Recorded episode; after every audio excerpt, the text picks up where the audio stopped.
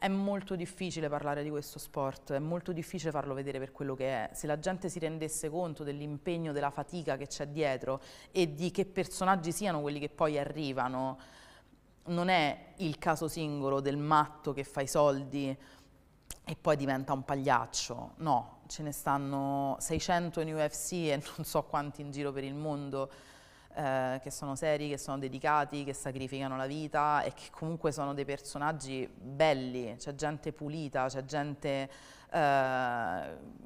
che ha la capacità di sacrificare tutto per un sogno. Eh, questa cosa non viene mai calcolata, viene calcolata, ah quello vuole imparare a fare a cazzotti così può andare a picchiare la gente in giro.